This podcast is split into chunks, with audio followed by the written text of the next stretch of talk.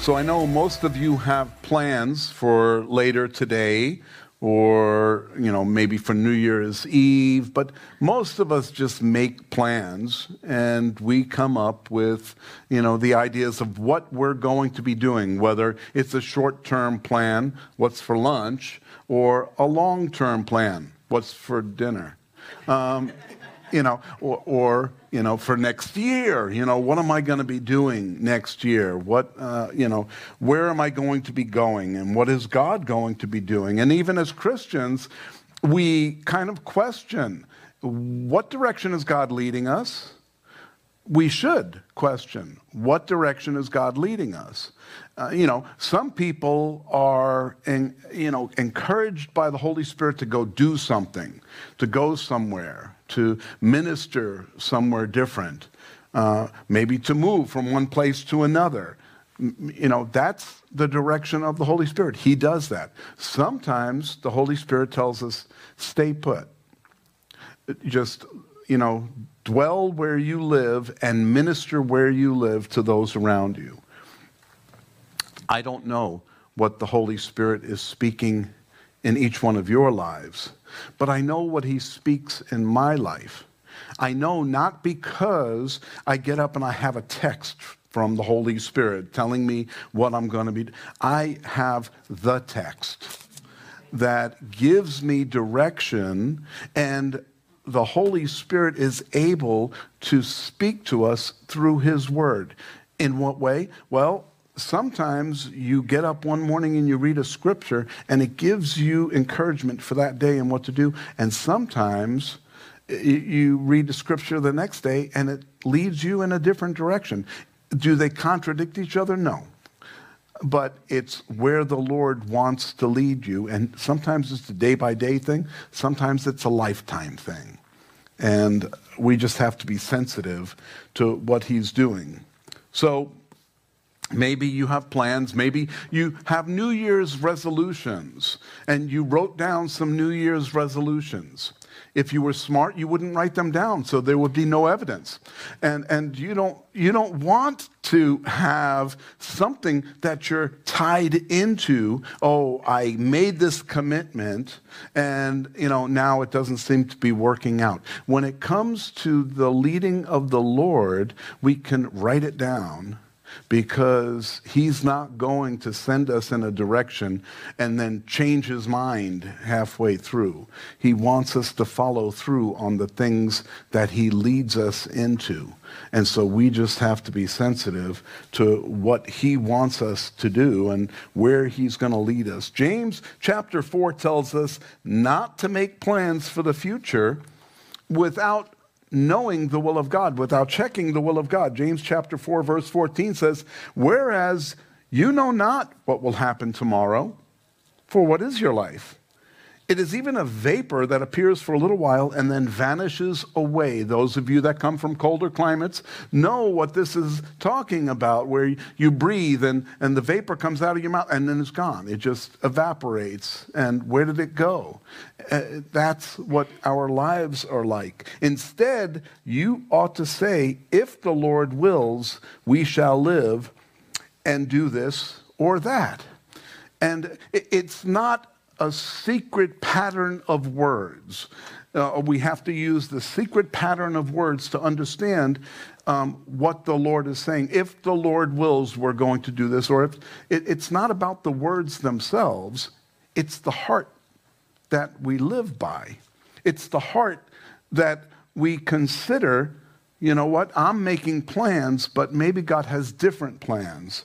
So let me wait it out to allow the Holy Spirit to confirm what plans are the right plans that I'm supposed to be working on, that I'm supposed to be doing. Sometimes we hear the plans right away and, and we know, oh, this is the direction the Lord is leading us. Uh, we've heard, wow. Sorry, my ear must have moved. So, you know, we, um, we, we've heard Isaiah, um, you know, 40, 31. It's not up there, hon. Um, and uh, you know, for they that wait upon the Lord, he will renew their strength. They will mount up with wings like eagles. They will run and not be weary. They will walk and not faint. That gives us confidence that if we're waiting, if we're listening to the Lord, if we have direction from Him, we're going to complete where He is sending us. We're going to be able to accomplish the things that He's put. We just have to wait on Him uh, to give us those directions, and He will do. He will give us the strength to accomplish everything He says. Sometimes we think, "Oh, I don't have the ability to do that." No, you don't. But through the power of the Holy Spirit, we can do all things. Amen. So, when we read what James wrote, it doesn't mean we shouldn't have any plans at all. He's not saying don't make plans. He's saying don't make plans outside the will of God. Consider the will of God in all the plans that we make. You know, David, when he was going to attack the Philistines, he prayed, you know, Lord, do you want me to go do this? And, you know, Lord said, yeah, go do it. And he was victorious. And then the next time the Philistines were coming against, he said, Do you want me to do? Yes, go do this. So he was continuously looking. He didn't say, Well, God told me to do it last time. Maybe he wants me to, you know, he'll, he'll want me to do that same thing every time. Not necessarily. He may have a different uh, plan to achieve victory against the enemy. We just have to be sensitive to that. So we should make plans, but we should also check with God about everything, all of our plans. Title of our message today is What to Expect Next. We have many warning signs in our lives.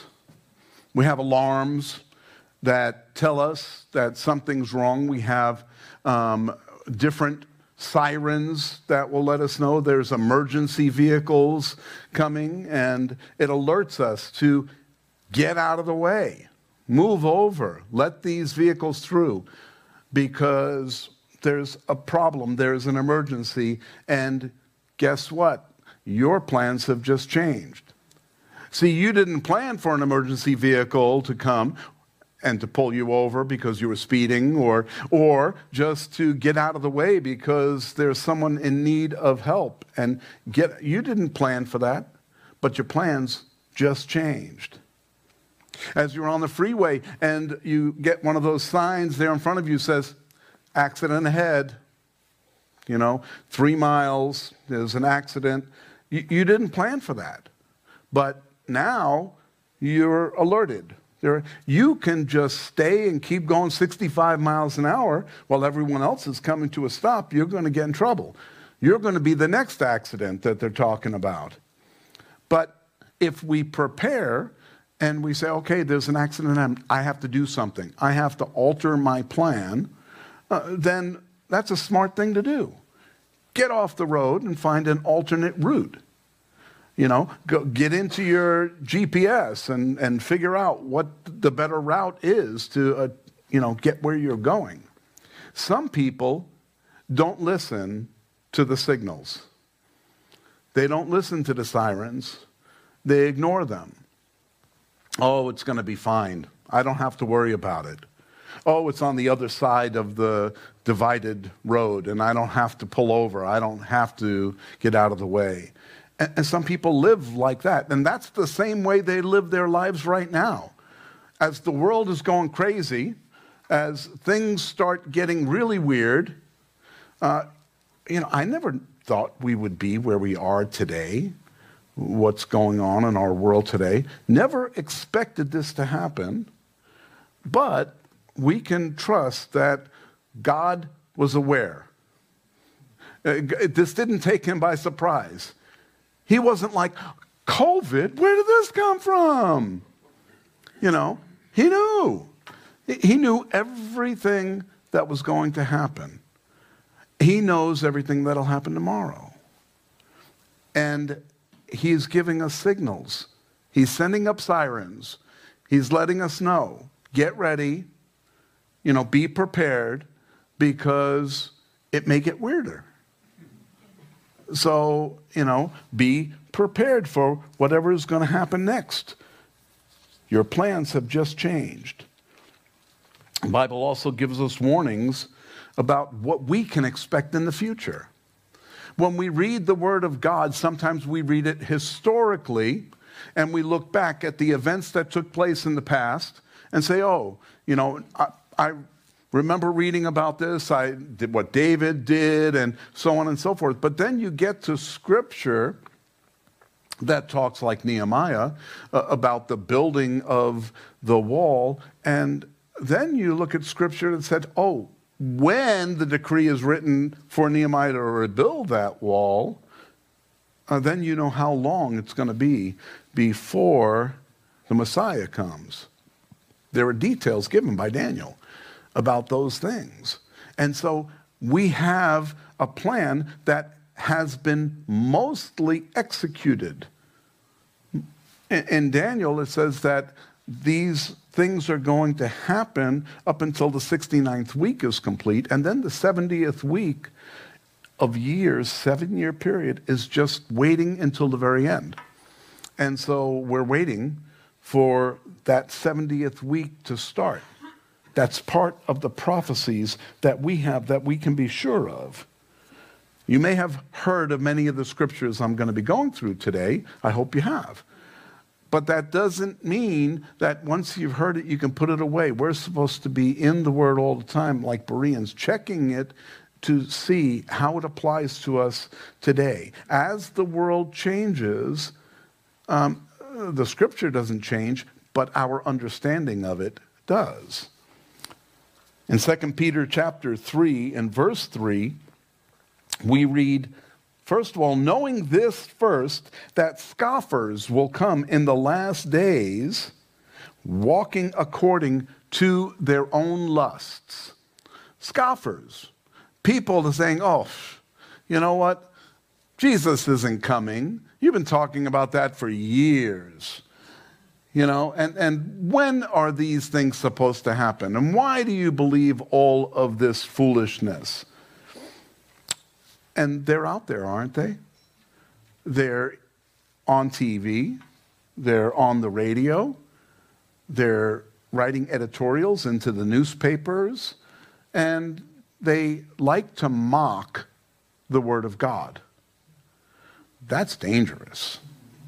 You know, mocking the Word of God um, will end up making your heart hard and not sensitive to when things actually start to happen. You're not sensitive to the things that God is actually doing.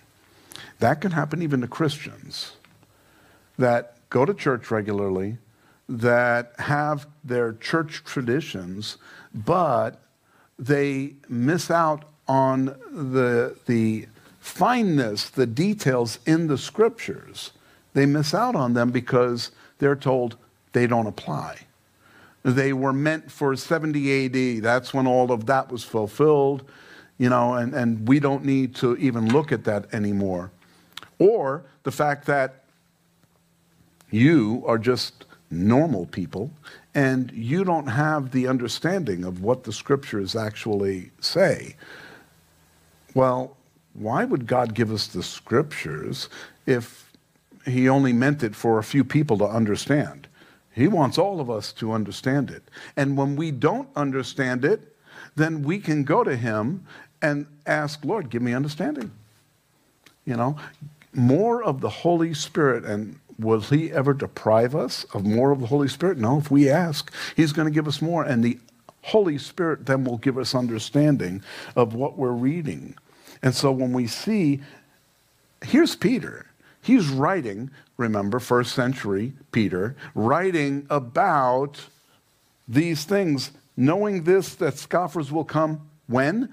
In the last days. He's not writing about his days, he's writing about the last days. Does he know when the last days are? I don't think so. You know, I, I, think that he just knew he wasn't living in the last days. It, it didn't fit what he understood God was telling, because he knew that he, he was going to die. Jesus already told him that, right? Remember when they were walking along and, you know, and Jesus says to him, hey, by the way, you know, you're going to be, you know, going somewhere where you don't want to go. And, you know, they're going to take you and, you know, kill you. And Peter, you know, just understood that so clearly and quickly, and he addressed that issue right away. And he said, What about him? Right? He wanted to know about John. Isn't that funny? How what what do we care about? I, I care about me. I want to know, Lord, what are you doing in my life? When are you going to work in my life? And when am I going to be leaving here? And how much pain will I be in when I leave? Right? You know, I, I don't mind leaving, but please don't make it painful, right? But you know what? The Lord takes us when it's our time. I pray that it's today and He just takes us in the rapture, you know, but when it's the right time, it's going to happen, and none of us will be disappointed when it does. So, Peter is declaring the warning scoffers are coming to this generation, the last days. Later on in chapter 3, he gives us more detail to, as to what will happen when the Lord returns. In verse 10, he says, But the day of the Lord will come as a thief in the night. Well, we already heard that from Jesus. We already know that the day of the Lord will come as a thief in the night, in which the heavens will pass away with a great noise, and the elements will melt with fervent heat. Both the earth and the works in it will be burned up. That's not tomorrow. That's not, there's a lot that's going to happen between the day that the earth is melted and uh, you know the time that jesus returns there's a lot that has to happen in between that. We have the tribulation period seven years. We have a millennium a thousand years. There's a lot that's going to happen before everything is put back in order. But you know peter is talking about a climate change that our scientists aren't aware of. You know here he's talking about the whole earth melting you know? And and you know what Going to electric cars isn't going to help. There's nothing we can do to solve this problem. And by the way, as Christians, we don't have a problem. We're not going to be impacted by this. You know, we're not going to have to wear hazmat suits on the day that Jesus, you know, changes everything back to the way it's supposed to be we're going to be just fine through this. In verse 11, it continues Therefore, since all these things will be dissolved, what manner of persons ought you to be in holy conduct and godliness, looking for and hastening the coming of the day of the Lord, because of which the heavens will be dissolved, being on fire, and the elements will melt with fervent heat? So here, Peter's asking a rhetorical question. Knowing these things, understanding what the future holds, what manner of people ought we to be in holy conduct and godliness? How should we be living? How should we be acting? Well, see, that's how the world is going to know that there's something different about us not because we protest, not because we, you know, get out there and argue about what this group is doing, what that group is doing. None of that matters. What matters is what we believe is going to happen and how it impacts our lives. If it doesn't impact our lives in such a way where people can see the difference between the world and us, then how are they going to be influenced by the truth? We are influenced by the truth because we hear the word of God and we know it to be true. And so that means we should be different persons, that we should be living in holy conduct and godliness. And that's not easy. We can't do it on our own. We can only do it through the power of the Holy Spirit. Uh, we try to do it on our own at times. When I'm at Safeway in the line and everyone in front of me, you know, has 50 items and I've got one thing I want to, and, you know, and I want to be godly. I want to just be very friendly towards everyone at that point. But at that, I'm just thinking, come on, I got one thing. Let me just go. Really, I, I have cash and I can, no. And I realize that sometimes God has us there so we can minister to those people, so we can, you know, be a light even and helping them through their shopping experience by just being friendly, by being loving, by being how Jesus would be. Peter's speaking to us about what manner of person we should be, and we should be living holy lives because we know Jesus is coming. Lots of other people don't. Even Christians. There are people that call themselves Christians. Now, I'm not talking about progressive Christians who just use that term, Christian, but have nothing to do with being a follower of Jesus Christ. But there are many Christians who believe that Jesus is the Son of God, uh, who don't understand the Word of God. And we also are supposed to be light and salt to them to help encourage them. We don't have to get into debates with them. You know, I've gotten to uh, flame wars on Facebook because, you know, people want to tell me how wrong I am about the rapture of the church. Oh, no, you, you don't know anything. You know, that's not happening. That's not in the Bible. You know, which Bible are you reading? You know, because my Bible does have it in there, you know, and I, and oh, that was something new. That wasn't, you know, that was something that just came out recently. Paul wasn't recent. Paul wrote it, you know, 2,000 years ago. Jesus mentions it. You know, this was 2,000 years old. And all we have to do is trust that God is going to do what he said he's going to do. And his scripture confirms it over and over again. Last week we covered Matthew chapter 24. We went over a few verses, and we're going to pick that back up. Matthew 24, verse 6, where it says, And you will hear of wars and rumors of wars. See that you are not troubled, for all these things must come to pass, but the end is not yet. For nation will rise against nation, and kingdom against kingdom, and there will be famines and pestilences and earthquakes in many places. And so when we look at these scriptures that Jesus spoke of, he's telling us what we can expect to see in the last days. That's what he's telling his uh, apostles that were there on the Temple Mount.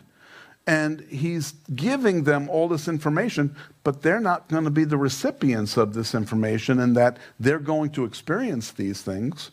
They're not. We are. We're the ones who are seeing these very things happen in the world around us. We're hearing of wars and rumors of wars. We hear about all these countries that are battling with each other. They're fighting nation against nation. Well, we, when we hear the word nation, uh, immediately think of countries. It's not what the word means, it's ethnos. And when we're talking about ethnos, we're talking about ethnicity. It's ethnicity against ethnicity. Are we seeing any of that? You know, uh, uh, it's being stoked by the media. The media is causing a, a lot of this trial and tribulation that we see going on around us uh, because they're not saved. Maybe some of them are, but if they're reporting the wrong news, they're doing a disservice to all of us. And we can see that these things are happening right around. Pestilences are around us. You know, we have the COVID pestilence, you know, that's taking place right now, but there are many other pestilences that are going on around us right now. Uh, this week alone, Cheryl and I, Cheryl was looking at all of these recalls on food uh, that was taking place. Three people have died of listeria from, the, from bagged um, salad over the last week. And it's like, you know, how do these things happen? How do we get to this? Because of sin. The lettuce is sinful. That's why I say eat more meat. And no, but what happens then? The pepperoni. What, was it pepperoni? That yeah, pepperoni that was also found with the listeria. And so they're trying to ruin everything. You know, it, it's it's the enemy. He wants to make us miserable. And our food supply is being poisoned. Our air is being poisoned. Uh, our whole environment is being corrupted. And it's not that we, if we vote in a different party, all of a sudden everything would clear up and I could breathe again. It's not like that. It's the fact it's the enemy. He's involved in every facet of it. And we know who the enemy is. It's pretty clear. So, do we trust the enemy to help us get out of these problems? You know, well, maybe he'll change his mind. Maybe he'll have a change of heart. You know, uh, I don't think so because I know the end of the story. You know, it, he's going to be experiencing some climate change. So we hear all of these things happening. It's prophecy that tells us these things that we look at Israel, and Israel is really the key to all prophecy. What is going on in Israel tells us how the rest of the world is going. And, you know, sometimes things are going good. Right now, all the enemies of Israel are lining up. At the same time, there are some of those nations that hated Israel that are becoming friends with Israel right now. Uh, they're the ones that are not mentioned in Ezekiel chapter 38 that say that they're going to attack Israel. But then the ones that are going to attack Israel, it's like, where did they come from? Why? 20 years ago, this picture was not clear at all. It's like a puzzle that only had the frame around it, but we didn't know what was inside the frame. And then as the pieces start to be put together, you're like, oh, that's a horse. Oh, you know, and then you could start seeing it as it comes together. But we have the box.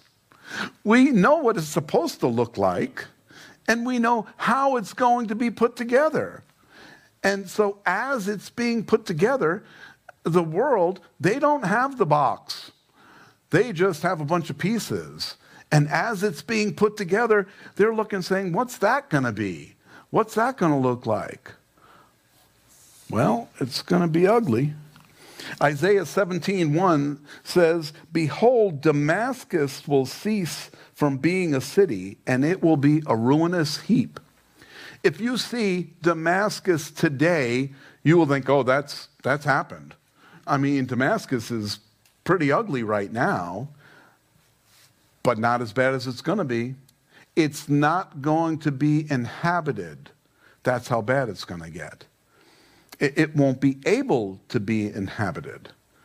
So, uh, does that lean towards nuclear, you know, warfare of some sort? And is that what's going to happen? I don't know because we don't have that clear of picture. All we know is it's not going to be inhabited. At the same time, I believe we're not going to be here to see it.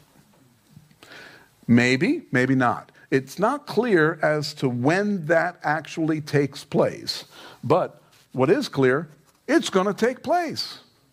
We already have that information given to us by Jesus. We just don't know when that it's going to happen. God gave Isaiah the, the clarity to understand that.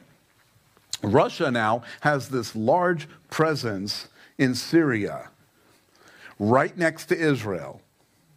If you go to Israel, stand on the Golan Heights, you can look down and you can see the UN encampment right there down the hill in Syria. You can see it right from up there. You look down, there it is. And Russian troops are camped out right next to it. It's like everyone is, that's the piece that's in place now in that puzzle. There they are. We've been hearing about Russia going in and attacking Ukraine. They're going to have 175,000 troops amassed on the border of Ukraine. And we're not doing anything about it. Not that we should, I'm not saying that. But it seems like our country is less and less influential in the events that are taking place around the world. China is overflying Taiwan on a regular basis. There's a lot of events that are taking place right now that show that we, as a superpower, are super powerless. We're not what we used to be. I, I, speak through experience in being in the military and understanding what it's like to project power when we were in the Persian Gulf during the Gulf War, we had an incredible force there. And when we landed on the beach to take Kuwait back, uh, it was an awesome sight to see uh, how we went in and we just dominated because we were prepared. We had everything in order. It doesn't appear that our country is that way. As a matter of fact, there are people within our own government that don't want us to defend Israel. I think that's wrong. And I think that that's going to be very bad for the United States in the future. How did they even get in the government in the first place? But they're there because of the enemy. He has put all these people in their proper places. Russia is going to be one. So uh, we can turn to Ezekiel chapter 38. I don't have this up on the screen, but uh, we can turn there and look over this real quick. Um, in Ezekiel 38, Ezekiel is saying now the word of the Lord in verse 1 uh, came to me, saying, Son of man, set your face against Gog, the land of Magog, the prince of Rosh, Meshech, and Tubal and prophesy against him, saying, Thus says the Lord God, Behold, I am against you, O Gog, the prince of Rosh, Meshech, and Tubal. I will turn you around, put hooks in your jaws, and lead you out with all your army horses and horsemen, all splendidly clothed, and a great company with them with bucklers and shields, and all of them handling swords. Persia, Ethiopia, and Libya are with them, and all of them with shield and helmet, Gomer and all its troops, and the house of Togarmah from the far north, and all of its troops, many people are with you. Who are we talking about? We're talking about Russia. Right here, we're talking about Russia. Coming down from the far north with all of its friends, his friends like Turkey, like Iran. Russia didn't have a relationship with Iran until the last 20 years. Uh, they were enemies. They didn't get along. And now all of a sudden they're buddy buddy in Syria. Turkey is another one that uh, Turkey's part of NATO, and Russia doesn't like NATO. But we're seeing all of these things happen coming together right before us. And it's prophecy, it's part of what we can expect to see. God is calling them out. Prepare yourself and be ready. He said that, that, he put hooks in their jaws to draw them in. He's drawing them in. What are the hooks in the jaw? We don't know. But it probably is related to energy, oil. Israel has just had huge finds of oil in the Golan Heights. They have more reserves found in the Golan Heights than in Saudi Arabia. They have more oil there. Off the coast, they have more natural gas. Off the coast in the Mediterranean, Israel has found all of this gas, and they are now signing deals to export that. And they would be much, much, much richer than these other nations that are around them that have been producing oil for many, many years. But Israel will now be a contender Prepare yourself and be ready, you and all your companies that are gathered about you, and be a guard for them. After many days, you will be visited in the latter years. You will come into the land of those brought back from the sword and gathered from many people on the mountains of Israel, which had long been desolate. When did that happen? 1948 when Israel became a nation again. They were brought out of the nations, and now all of them dwell safely. You will ascend, coming like a storm, covering the land like a cloud, you and all your troops and many people with you. Thus says the Lord God, on that day it shall come to pass that the thoughts will arise in your mind, and you will make an evil plan. And you will say, I'll go up against a land of unwalled villages I will go to a peaceful people who dwell safely, all of them dwelling without walls and neither having bars nor gates, to take plunder and to take booty and to stretch out your hand against the waste places that are again inhabited. Excuse me. So here is Russia with all of its armies, with all of its friends' armies, and they're all coming into Israel and they're all going to attack Israel together, and God's calling them out. And he says, Hey, wh- who is helping at this point? And at this point, it says um, that, excuse me, um, in verse 13 Sheba, Dedan, and the merchants of Tarshish, and all their young lions. This may be a reference to the United States. The merchants of Tarshish is England, is that area, that region. And it says all their young lions. So all the nations that came out of England, which we are one of. And I'm not setting that in stone, but it makes a lot of sense. Have, eh, you know, all the young lions will say to you, have you come to take plunder? Have you gathered your army to take booty, to carry away the silver, the gold, and to take livestock and goods, and to take great plunder? So here, these nations are just going to ask the question What are you doing? You know, are, are you causing trouble? Yeah, they are. And they don't care. And then it says, Therefore, Son of Man, in verse 14, prophesy and say to Gog, Thus says the Lord God, on that day when my people Israel dwell safely, will you not know it? Then you will come from your place out of the far north. That's north, where Russia is out of the far north. There's nothing beyond them. And you and many peoples with you, all of them riding on horses. Now, I know that that may not seem, but how many horsepower is a tank? Hey, there's a lot of horses in one tank. But Russia has the largest horseback army in the world, larger than every other horseback army in the world combined. So, why would they use horses? Well, because Israel happens to have the best air force in the world. And so, when you're trying to bring tanks through the mountains to attack someone, it's a lot harder to bring them through when they can be targeted through Israel's weapons. But bringing horses, they don't have a signature that's easy to target. And horses will be able to come in and set up and establish a front that they can bring their horse, uh, their uh, tanks and their equipment uh, later on. I'm not a military strategist, but it makes a lot of sense I actually read this from a military strategist who said this makes a lot of sense how this was going to happen. You will come up against my people Israel like a cloud to cover the land.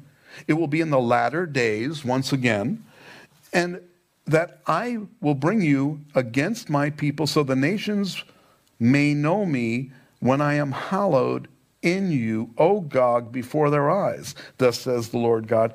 Are you he of whom I have spoken in the former days by my servants, the prophets of Israel, who prophesied for years in those days that I would bring you against them? And it will come to pass at that same time when Gog comes against the land of Israel, says the Lord God, that my fury will show in my face. For in my jealousy and in the fire of my wrath I have spoken. Surely in that day there shall be a great earthquake in the land of Israel, so that the fish of the sea, the birds of the heavens, the beasts of the fields, and all creeping things that creep on the earth, and all men who are on the face of the earth shall shake at my presence. The mountains shall be thrown down, and the steep places shall fall, and every wall shall fall to the ground. I will call for a sword against Gog throughout all my mountains, says the Lord God. Every man's sword will be against his brother, and I will bring him to judgment with pestilence and bloodshed. This is God intervening in this battle like he has in the past, where he took armies that were coming against Israel and turned them against themselves, and they all killed each other. That's what it says here, that he says, every man's sword will be against his brother. They will all be fighting each other and then he's going to bring judgment with pestilence and bloodshed. Uh, it sounds like maybe a biological warfare. Don't know. I'm not going to be there for it. And I will rain down on him and his troops and on the many peoples who are with them, flooding rain, great hailstones, fire, and brimstone. Thus I will magnify myself and sanctify myself, and I will be known in the eyes of many nations and they shall know that I am the Lord. so here is God calling out what's going to take place. It's prophecy. It's what's going to be. The details I'm not sure of. When will it happen? I am not sure. Could it possibly happen before the rapture of the church? Possibly. It could. There's nothing that specifies, but if the Christians are here when this takes place, we're going to be going, here, read this. Read what just happened. Now you know the truth. You know, now we know that God fulfilled his prophecy. But I don't think that we're going to be here. I think this is going to be the perfect time with the Antichrist. Then we'll be able to rise up because the rapture of the church happens, when the rapture of the church happens, Russia is going to know the United States is not going to intervene. No one powerful enough is going to intervene as we go in and attack Israel. That's how come they're going to say, hey, what are you doing? Why are you doing this? You know, but no one's going to intervene. And so it's going to happen the way that the scripture says. But I think we're going to be gone at that point. Then we know in Thessalonians that Paul says that when this takes place, not yet, uh, when this takes place, that you see these things happening, um, that the restrainer will be taken out of the way, but the evil one cannot be revealed until the restrainer is taken out of the way. Second Thessalonians 2 4 or 6. And then, when that happens, then the Antichrist comes on the scene and he says, I'm going to solve everything. I'm going to take care of it all. I'm going to make it all right. And then people will trust him.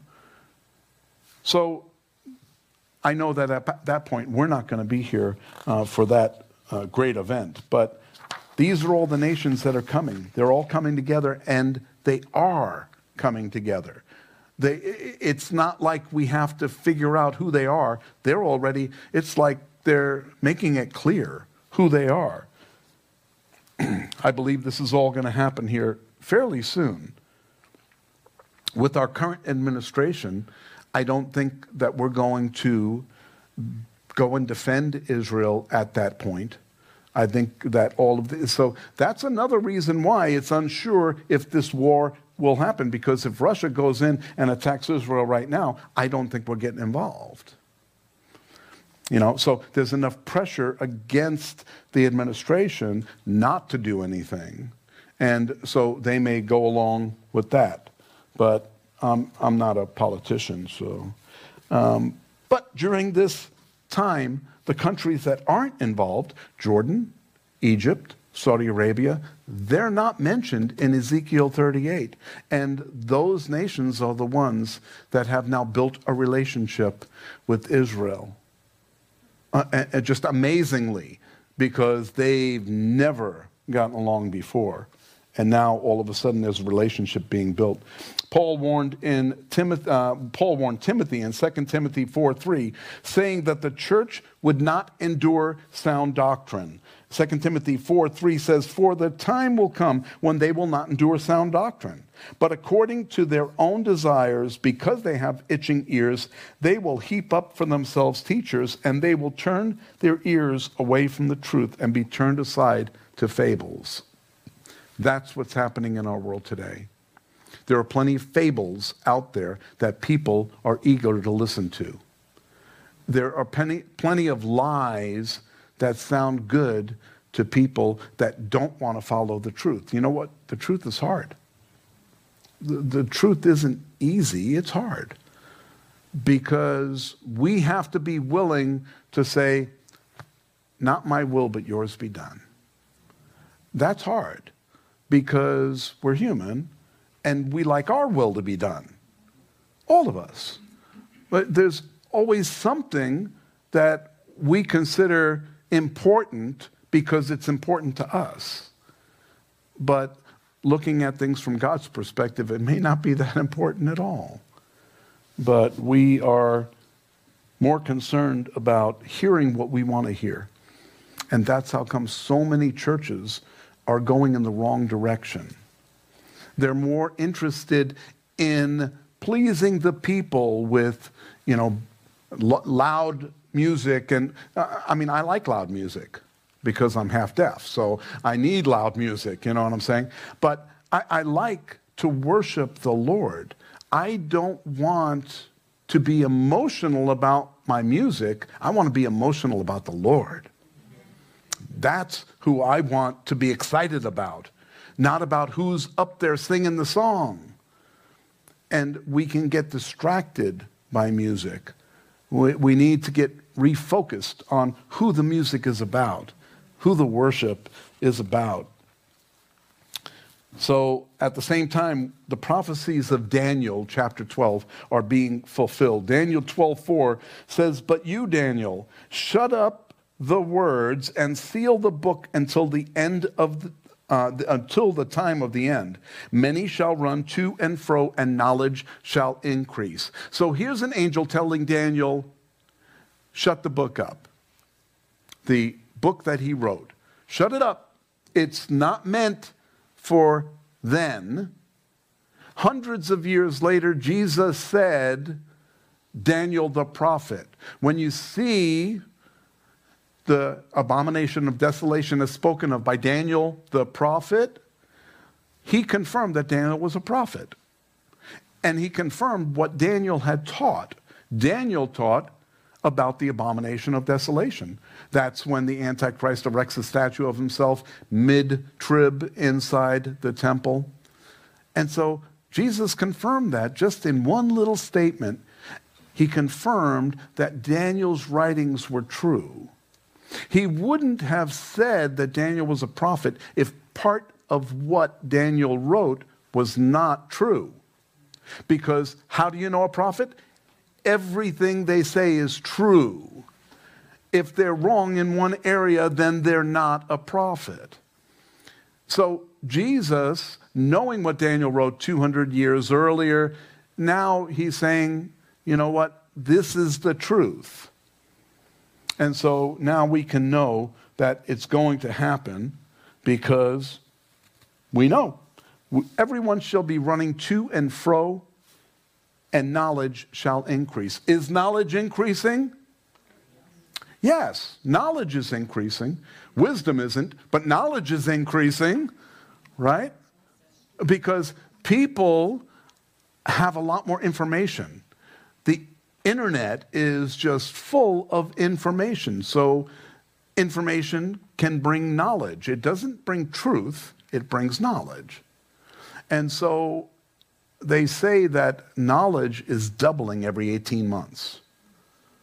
Uh, you know, because there's plenty of room, but a lot of that knowledge is just bogus. It's fake news. It's lies that are just out there being propagated so that we, it can, the people can be distracted. Who's doing that? No, not CNN, MSNBC, Fox News, not the news state. The enemy is the one behind the misinformation. He started the misinformation campaign in the Garden of Eden. Right? You know, it, it was fake news back then. You know, oh, if you eat it, you're not going to die. That's not going to happen. But it did. It did. See, because Adam and Eve weren't meant to die. See, that was the perfect plan from the beginning. They weren't meant to die. They were meant to live. There was the tree of life in the Garden of Eden. And that's how come they were cast out of the Garden of Eden and they had to be protected so they didn't go back into the Garden of Eden and eat of the tree of life. And so we were meant to be eternal beings ourselves, but because of sin, we don't, but God has a plan for that. He's working that out. He says that when the book is sealed, it will be sealed until the time of the end. Do we understand the book of Daniel? Absolutely. There's nothing in the book of Daniel we don't understand now. The book of Daniel is the key to the book of Revelation, so we understand what the book of Revelation means because of what was written in Daniel. Prophecy confirms the prophecy of Revelation. Uh, you know, I like the fact that we're told that blessed is he who reads the book of Revelation, but we're not going to be experiencing it. I'm blessed because I won't be here. Right? I look and say, man, whew, I feel bad, you know, but we're blessed because we know what the future holds, the prophecies. The angel continued speaking to Daniel in verse 9.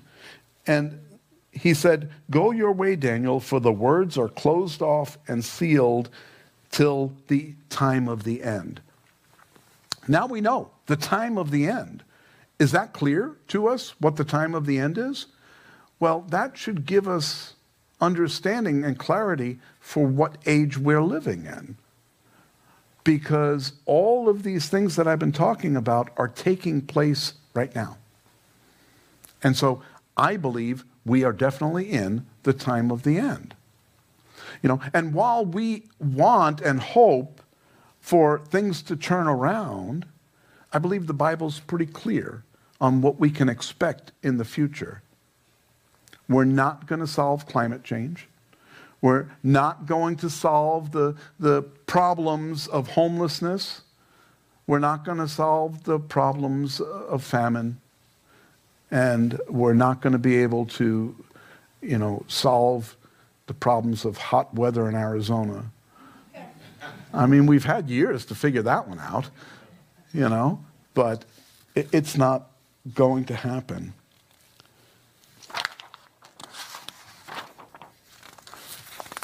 Missed a page. Ah, there it is. Paul, writing to Timothy, gives us an indicator of what we can expect. He's writing as if he's living in our times. In 2 Timothy 3:1, Paul writes, "But know this, in the last days perilous times will come." I can stop right there because we know those are the days we're living in. The perilous times have come. People will say, well, we've had perilous times, all the dark ages and all of that, so on and so forth. Shouldn't we have improved since then? Since we have all the technology that we have now, shouldn't we have be, have become better people? Shouldn't we have solved the problem of famine throughout the world? The problem of homelessness, the problem of slavery, the problems that we have been experiencing for generations because we're better now than we were back then, because we have technology, shouldn't we have been able to solve all these problems? Yes, we should have, but that proves that we are not in control. that we're not the ones that are able to make the decisions that are going to impact the future. But Paul clearly spells it out in verse 2. He says, For men will be lovers of themselves, lovers of money, boasters, proud, blasphemers, disobedient to parents, unthankful, unholy, unloving, unforgiving, slanderers, without self control, brutal, despisers of good traitors, headstrong, haughty, lovers of pleasure rather than lovers of God, having a form of godliness, but denying its power. And from such people turn away. That's what I see going on in the world today. Those are the groups that are forming that in our own country, these anarchists that are forming that this is the epitome of who they are. They want to bring anarchy to our world. Interestingly enough, uh, the, uh, the Nation of Islam, uh, the, the whole religion believes that the Savior is coming. The, the true Savior will be here as soon as there's enough anarchy on the world. They believe in what's called the 12th Imam. This Imam is going to come when the whole world is going crazy. That's why Iran wants nukes. They want to cause anarchy. They want to destroy the world so that the Savior can come. Guess who's coming with them? Jesus. That's what they believe. They don't believe Jesus is the Son of God, He's just the helper that's going to come along, and he, he is a nice guy. Well, there's lots of religions that believe Jesus is a nice guy, but he would have to be a lunatic because he told us he was the Son of God.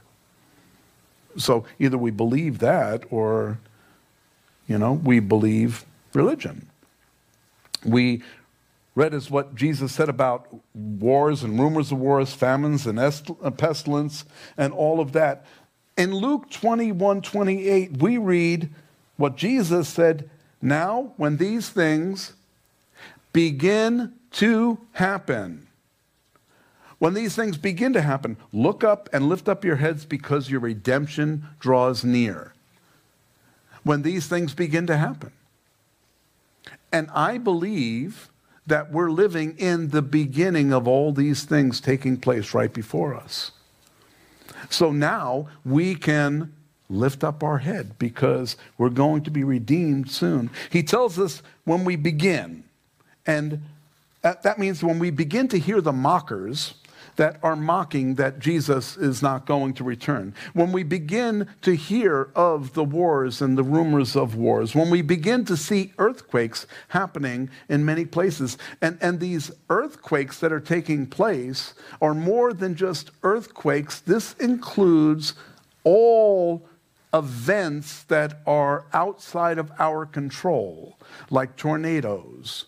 Uh, acts of God, they call them. It's not an act of God. It's an act of the enemy. And God is allowing it to take place, but He's not causing these things to take place. When we begin to see pestilence infecting our world, it's everywhere now. It's infecting us, eh, eh, whether it's viruses or whether it's food supply that's being destroyed. Pestilences are destroying our world. And when we see nations preparing themselves for fulfilling the very prophecies that were given to us in the Old Testament and in the New. When we see all of these things, we should lift up our heads because there's good news. We know what to expect next. We know because we've been given the plan. We, we have the box for the puzzle. And now we know what's going to take place next. The answer, it's found in the Word of God. It's not found on the, the Christian fiction TV shows that tell you, hey, wealth and, and health are the things that we need to be striving for. Uh, that's not what we need to be striving for. We need to be striving for a deeper relationship with Jesus Christ. That's what we need to. We need to trust Him as our daily bread. He's the one that's going to get us through all of this. So I don't want to be prosperous and die a rich man only to have it all burn. It's all going to burn, only to have it all go away. I don't care about those things. What I care about is what I stored in heaven. You know, and, and, and I'm not looking, I, I'm not keeping a ledger. I'm not going, when I get to heaven, I can't wait to find out where this went and where that went. I, you know what? I don't even know the things that God considers part of my ledger, uh, the part of the riches. I don't know because the things that you know I look at and I find important, God probably doesn't find very important. But it's the little things that we do in our lives. Raising children, pouring into them, and, and encouraging them to walk with the Lord. It doesn't matter whether they're perfect, it doesn't matter how that turns out. It's what we did to lead them in the right direction.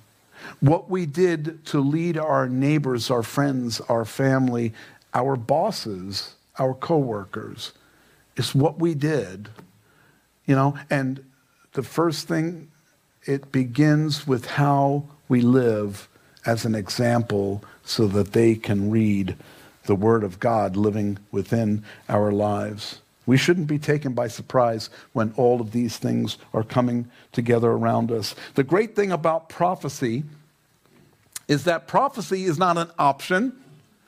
It's, it's not like, well, I can opt for this prophecy or opt. It's not a an option.